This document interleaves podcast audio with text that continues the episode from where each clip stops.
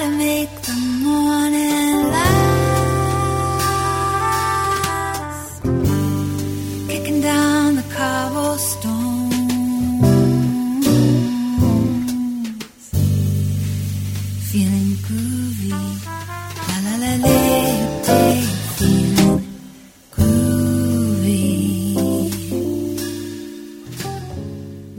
is Pamela Kuhn, and the curtain is up on Center Stage, the show about the arts and the artists behind their work. As a singer, I realize all too well the need to fully embrace a song, to be able to satisfy my own yearning to fulfill the roadmap and inner language of the music in front of me. I was fortunate to grow up with grandparents who were all too ready to sing around the piano after dinner. Singing was as natural as the bread that we ate. Everyone joined in, and the brilliance that helped shape me as an artist was the fact that no one held back. There was a level of musical talent in my family that contained a natural recognition of what made music tick. The sensitivity to musical language of every genre was ripe. There was a time when this was a treasured ritual, and it meant that musical cultures were shared. It was a means of actively tearing down walls with an understanding that we were all equal within the sphere of musical notes and words. It was the foundation of equitable understanding of ethnic art without judgment, and music in all its forms was the equalizer. As I have spoken about so many times on my show, this is the path to finding honesty in music and verse, without pretense, just straight to the soul. My guests today have carried this tradition on. Jazz singer Kate McGarry came from a musical family who celebrated their Irish tradition of music making.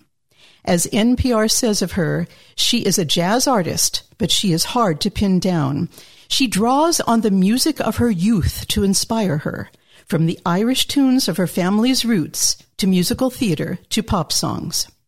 Those musical evenings of her youth spawned a wonder and richness in her career. She is recognized as a singer who has lived many lives, as a distinguished jazz musician garnering seven brilliantly received CD recordings and three Grammy nominations. But jazz isn't her only arena. She traversed a meditation ashram exploring the uniqueness of Brazilian, Celtic, and Indian genres, all contributing to her richly fleshed out voice. From Los Angeles to New York City, the release of her debut album, Show Me, was declared as near perfection. She has since performed on some of the most recognizable stages of the world, from Carnegie Hall to Lincoln Center and Birdland to the Berlin and Newport Jazz Festivals. Collaborating with her is her husband, guitarist, composer, producer, and arranger, Keith Ganz. They have recently produced a new and brilliant child, a new release called What to Wear in the Dark on the Resilience Music Alliance label. It is a compilation of songs to inspire us through dark times, the pandemic, and the personal losses that we have all experienced in the last few years. Well, I have both of them today with me on center stage, and I am thrilled to welcome singer Kate McGarry and the very talented Keith Ganz to center stage. So, guys, tell me, am I right in my intro? Is it the music that is shared when we are young that make us who we are as performers? Yes. Uh, first of all, thank you so much for that wonderful introduction. And I loved hearing about how that uh, happened in your family because it just felt so much how my upbringing was. We re- really came to each other through music, and it was a, a way to uh, let go of the stress and the friction of the day and find a place of meeting and, and different kinds of music. My parents loved the Mills Brothers and loved classical music and loved different jazz composers and Irish music. So there was really a real mixture of different kinds of music happening and all of it came together for us in our living room or out on the back porch in summer times and, and we would all find a, a voice and there was that kind of democracy where everybody's voice counted. I love that. I love that. You know, the Mills Brothers, it doesn't get any better. I grew up with the Nelson Riddle Orchestra and all the greatest arrangements in the world. And, and Keith, I'm, I'm sure your ears are resonating with that. But it's interesting mm. how when we make music as families and it, mm. it, it dissolves inhibitions and the intense sharing is so unique and profound, isn't it, Kate? It really is. I think there's something really healing about it. For us, 12 people in one small house was quite a task to get through three meals and, and just living without killing each other. And we really found mu- music to be the thing that uh, a place where we would just smooth out all of the yeah. the rough edges and and find love for each other and acceptance. Mm-hmm. And that yeah. personal personal kind of idiom. Keith, did you have the same experience growing up? Uh, no, actually, it's interesting listening to this because I had a very different experience mm. and hearing some of the things that you're both saying you got from that made me think, hmm, I, now it makes sense why I'm not that way. uh, uh, I grew up in a small family, and my parents weren't musicians and didn't really listen to music around the house. And I grew up in Greensboro, North Carolina, which was a very kind of mainstream suburb and pretty mundane existence back in the 70s and 80s. Uh, my older brother was in a in a rock band in high school, and, and they would rehearse in our basement, hmm. and that's where I first really exposed to live music and heard some things that I liked and went and bought a tape by the band Rush, which was oh, yeah. one of the songs they played. Mm-hmm. And that was a window into this whole big new world that felt like the opposite of mundane. You know, it just felt like anything was possible. So that's what launched me into my wow. uh, exploration of music. It was a very almost a solitary exploration. That's really interesting. Uh, strong contrast. Singing. Yeah. yeah. But that must have been explosive for you, that kind of awakening at that point. Yeah, definitely. It just opened this, you know, it was like a, a hallway just opened up that wasn't there. And I don't know that I knew that that's what I would be doing 30 years later, but that's pretty much all I've done yeah. since. Isn't it a gift that, that turned out for you as a living? You know, I'm only going down yeah. this road, uh, both of you, because I find that um, there's a, a, a, personal honesty in music and th- that great artists like yourselves find. And what I love about your music, you're touching on so many different genres, really. You bring so much in. It's like, like a great chef, you know, putting a little spice here and, and a, mm. a dash of that uh, there you know, I, I find this really interesting. You have so much color in your work. Kate, is, is, is this something that you really wanted to develop for the arc of your career? You know, for me, each song a deep narrative or connection to my path feels to have the music, you know, be an out picturing of that feeling and of that really visceral or somatic experience in the body. It's, mm-hmm. The task is, well, how do you turn that into sound? And that's where I feel like my partnership with Keith has been so, so fortunate. And also, it was really the way that these would happen is that I come to him with a story and a narrative and, a, and ideas, sometimes arrangements mm-hmm. that were somewhat fleshed out. And there's something about how he translates things both in the studio and in, in his own playing as a guitarist that kind of brings in and meets that story and finds a way to you know, help uh, turn that into sound, mm-hmm. feeling into sound. So mm-hmm. it's very much, he's got a lot of the mm-hmm. chef duties there. I love this. So, so Keith, maybe this can be your question. You know, in your new sure. CD, "What to Wear in the Dark," I find this so fascinating. You know, coming through COVID, I know this project has been ten years in the making. Uh, what was the genesis mm-hmm. of this grouping of songs? I mean, I know programming means a lot to me, and I'm obviously to, to both of you as well. Uh, can you, you know, take us through this in this new CD recording? Sure. As far as like the grouping of the songs, I'm not sure that we had, you know, we didn't start knowing that it was going to be this group of songs. Kate had the idea for, I think, Feeling Groovy was the first song yes. about mm-hmm. 10 years ago that she came up with the arrangement for. And just over over the past ten years, there's just been all these kind of epic arrangements that that came up. That when we were playing live, we w- might play one of them in a set or two of them. Mm-hmm. Uh, but usually, when we play live, we like to do a decent amount of jazz and some standards and some of our arrangements of standards and Brazilian, you know, a, a mix of things. And, and these songs, we had all these kind of epic arrangements of these major songs from the 70s and 60s. That would be like the one big anthem for that set or something. Mm-hmm. And as we, in these 10 years, we recorded like three other albums, but these are all kind of like, I don't know, they didn't fit on those records. They felt like their own thing. And then we finally got to the point during the pandemic where we took all these songs and we're like, okay, what, you know, what is this record going to be? And listened to a recording session we had done in 2017 and thought about the other arrangements we'd done. And these songs all kind of felt like one big piece together. And it's kind of different from the past where we would put like one of these songs in a set and then this thing became all of these kind the whole thing was these big you know really arranged adventures on these really famous songs. And so instead of like one end it was like nothing but these big epics.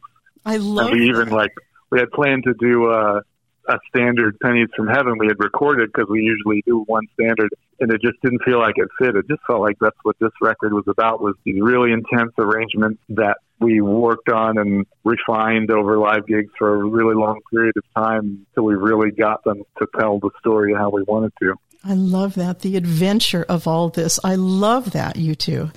Well, I'd like my listeners Mm. to listen to one of your songs right now that means a lot to me personally. And that's a Beatles song, Here Comes the Sun. Uh, Kate, can you k- set us up for this and what the inspiration was for the choice of this particular song?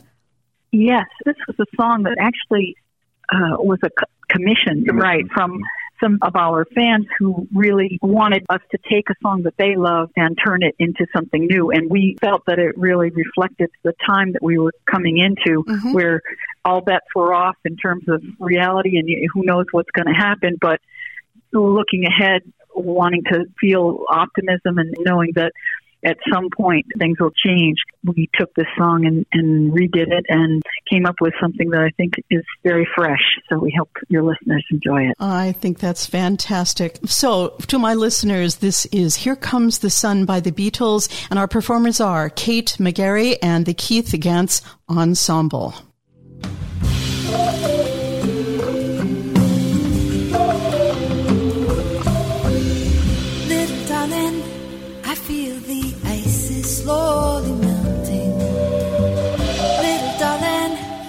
Seems like years since it's been here. Here comes the sun. Here comes the sun. I see it's alright. It's alright.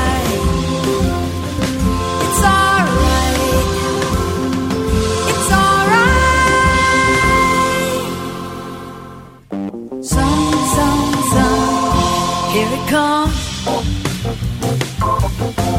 Sun, sun, sun, here it comes. Sun, sun, sun, here it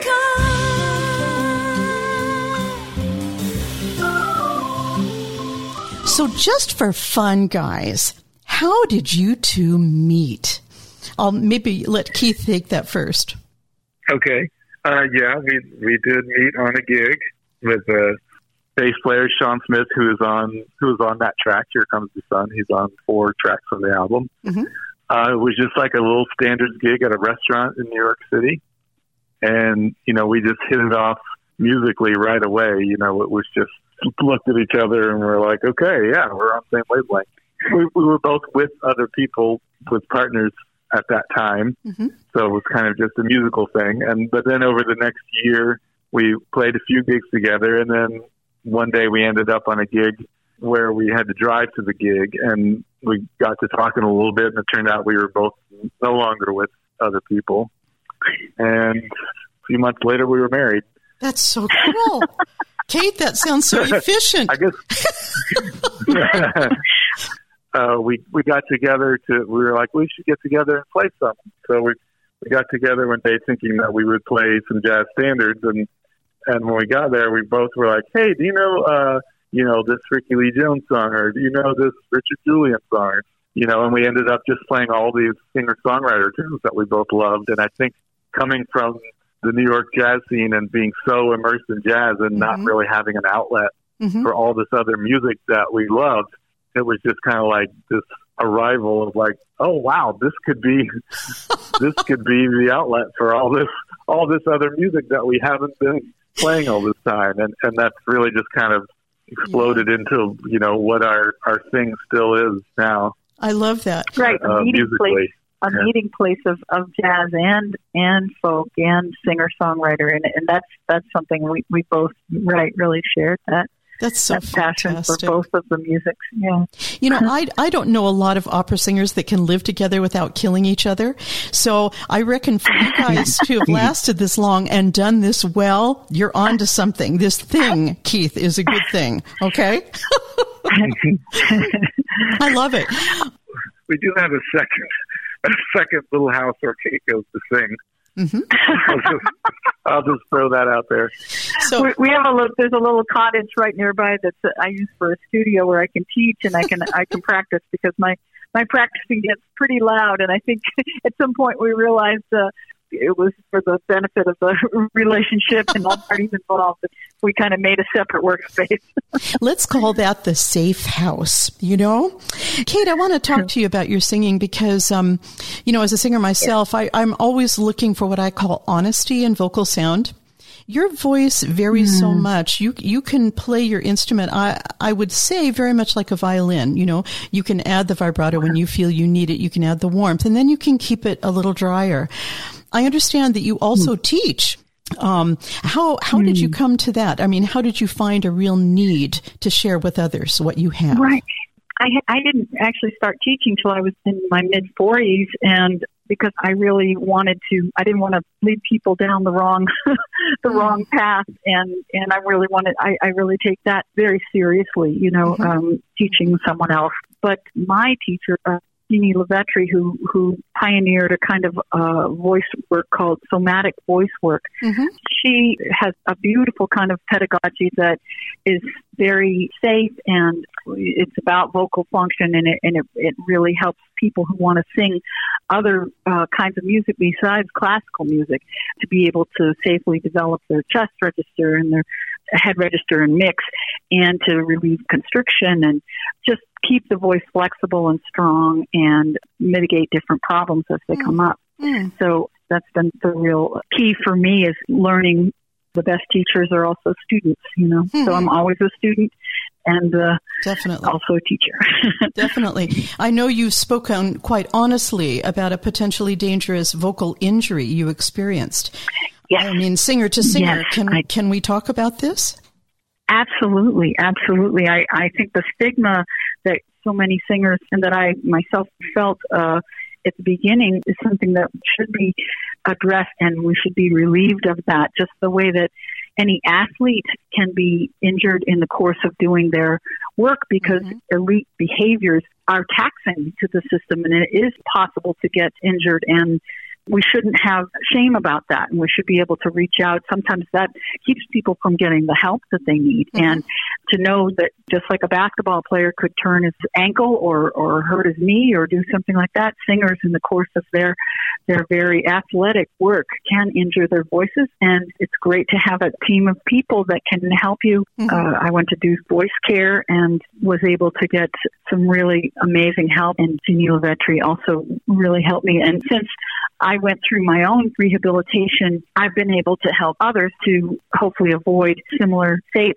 One of the main things is really about the speaking voice Mm-hmm. because at the time uh, my speaking voice was a little bit more sort of like this. And in using your speaking voice, oftentimes the singing voice can be greatly affected by your speaking voice. So if you're talking down here without, you know, a lot of air underneath That's it, right. if you don't have support, or it's very taxing on the voice. So that was one thing I didn't know. I didn't know about the connection between speaking and singing, and and also just life.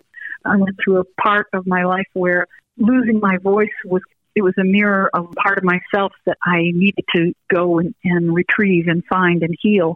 And the voice was the journey that allowed that to happen. Wow. Um, well so it was a spiritual as well as a physical journey. And I came out all the better for it. This is yeah. so well said and well explained because it is so simply true.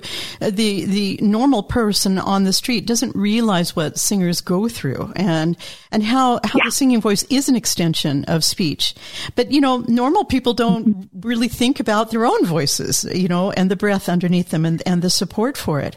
Um, Kate, can I just ask you right. specifically? Were you were you looking at a vocal nodule? Was it just swelling in the cords? Uh, uh, no, it was actually a vocal cord hemorrhage, and ah. it uh, it actually came about from I was dealing with an actual sports injury from tennis, and the doctor prescribed a very very high dosage of Advil over the course of two weeks, and they I didn't know and they didn't know mm-hmm. that that can predispose a singer to a vocal cord hemorrhage because it thins the blood and that was the beginning of it and it was one of those perfect storms where um, so many things different things were contributing to it but that was the last straw i did have a vocal cord hemorrhage and then subsequently a number of other ones until I, I, I had to have a surgery. Kind of, it was like a, a laser uh, mm-hmm. surgery that cauterized that. Mm-hmm, mm-hmm. Yeah, it's very common. And dealt with common. yes, right. Adele has had that. John Mayer has had that. Many mm-hmm. many singers have have gone through that, but it can cause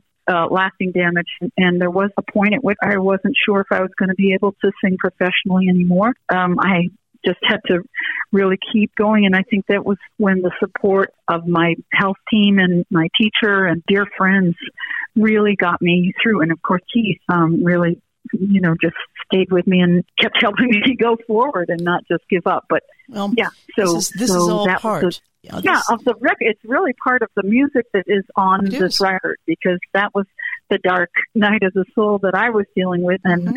Much of the music that came out from dealing with and facing those kind of questions. Who are you mm-hmm. if you're not identifying yourself?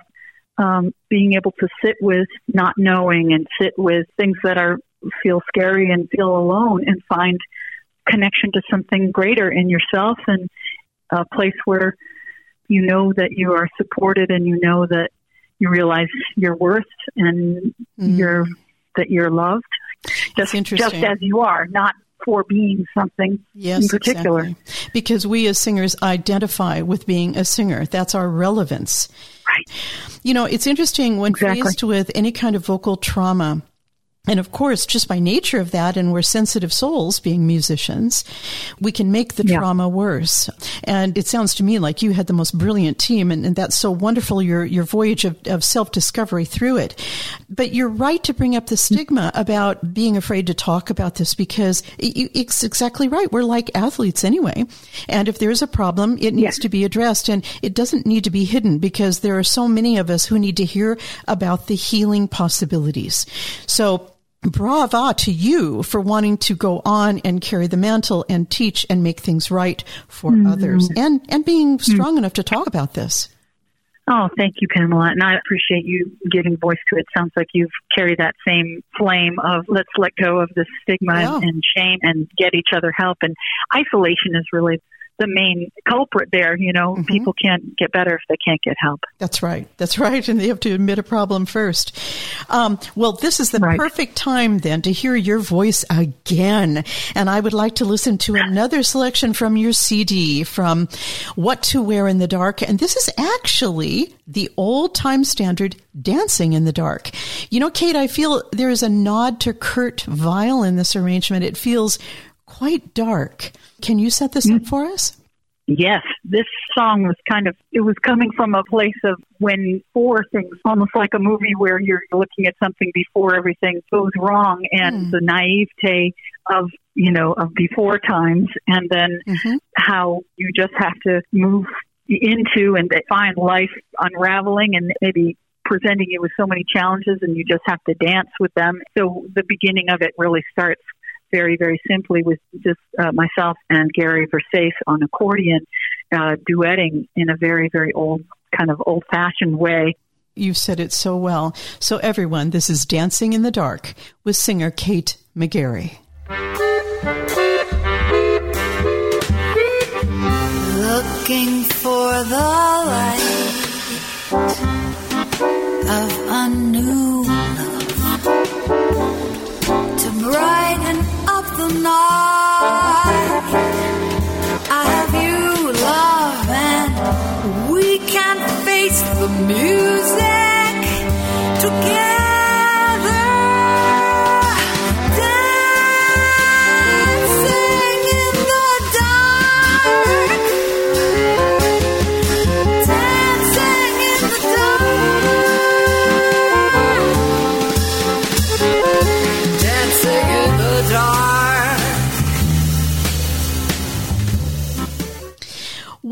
I have listened to you guys talk so beautifully about your music making process.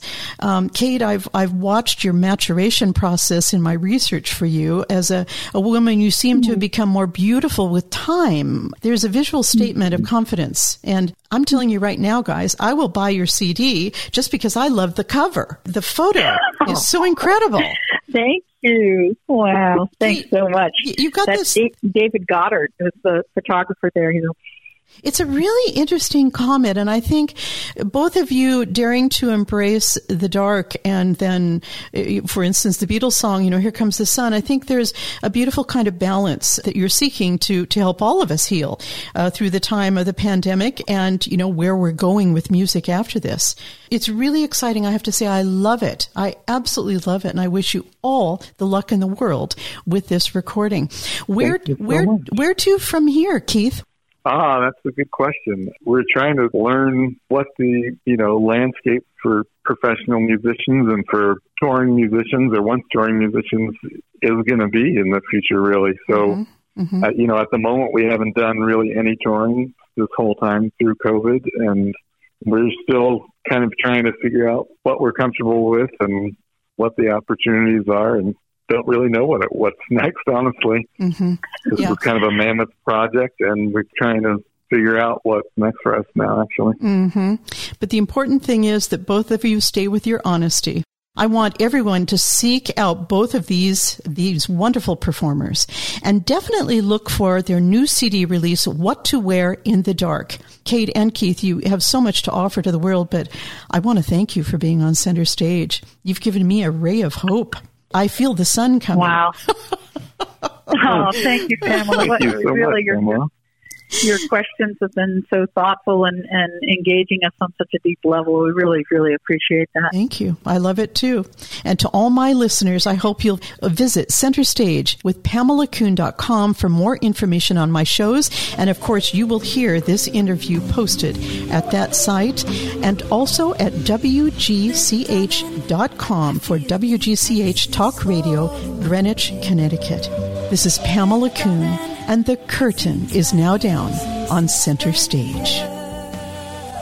Here comes the sun.